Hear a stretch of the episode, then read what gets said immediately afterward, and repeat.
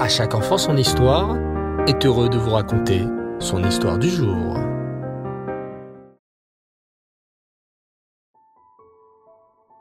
Bonsoir les enfants et Reftov, j'espère que vous allez bien. Baou Hachem.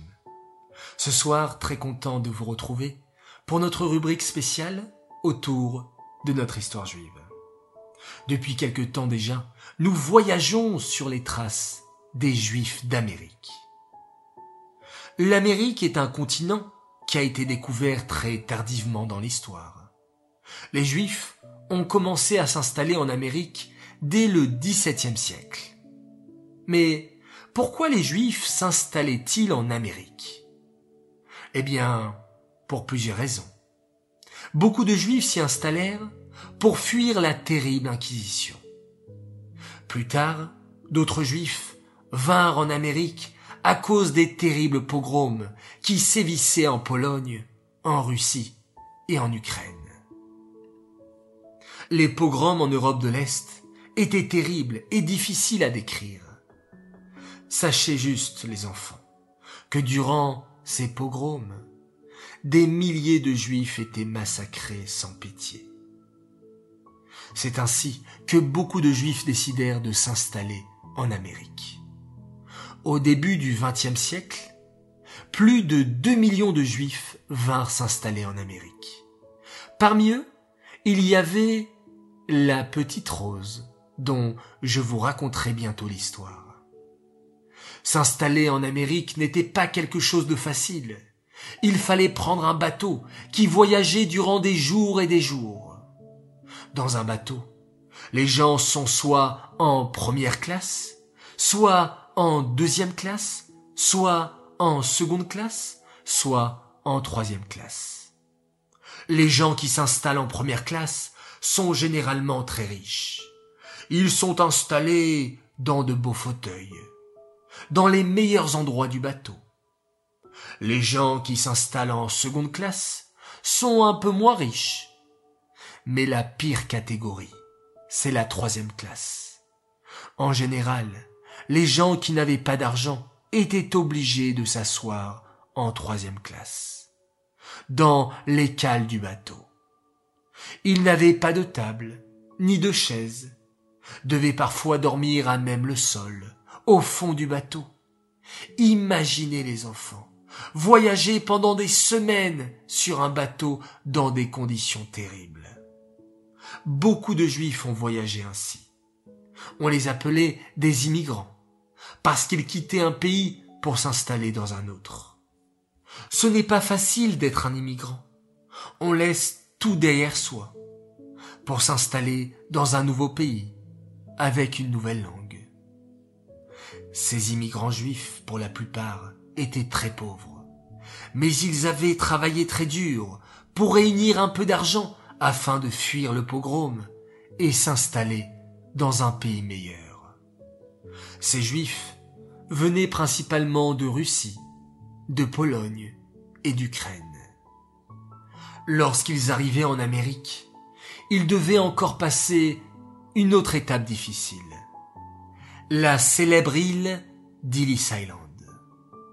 Dans cette île, les immigrants juifs, pour beaucoup d'entre eux, étaient enfermés, parce qu'on ne les laissait pas rentrer tout de suite en Amérique.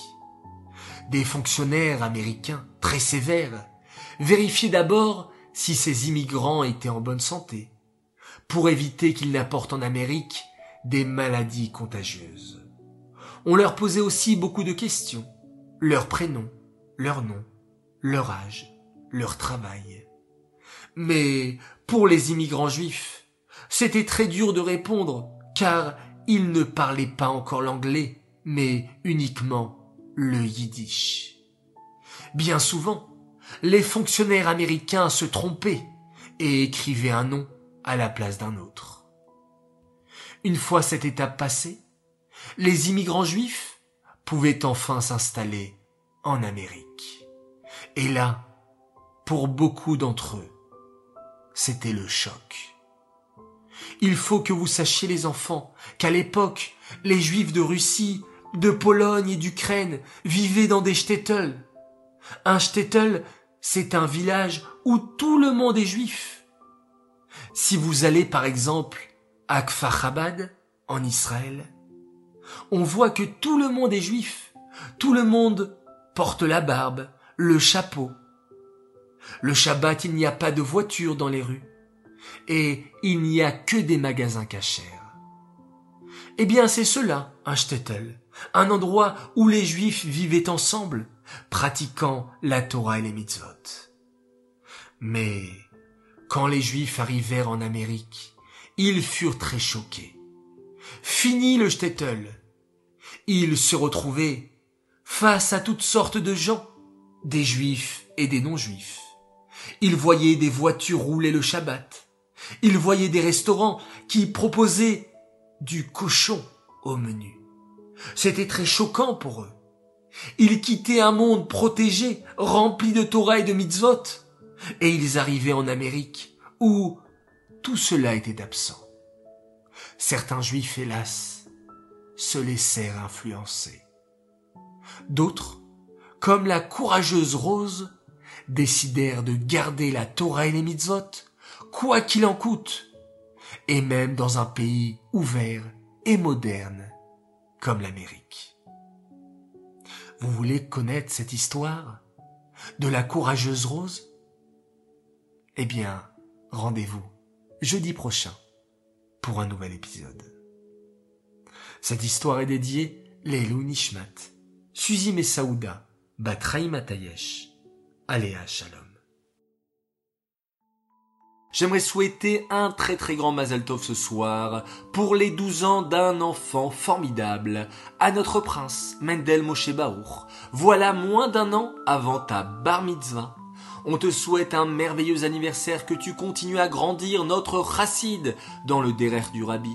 On te souhaite une pluie de brachot jusqu'à 120 ans. On est très fiers de toi, on t'aime très très très fort.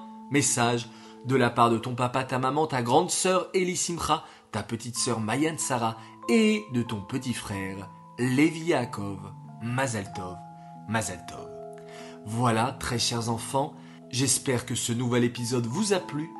On va se quitter, mais en faisant une mitzvah. Oui, celle du conte du Homer. Alors, hier soir et aujourd'hui, vous le savez, nous sommes le 33e jour du Homer, l'Agba Homer. Ayom. שלושה ושלושים יום, שהם ארבע שבועות, וחמישה ימים לעומר, הרחמנו יחזיר לנו, עבודת בית המקדש למקומה במהרה בימינו. Amen, c'est là. Laïla Tov, et on se quitte en faisant un magnifique Shema Israël.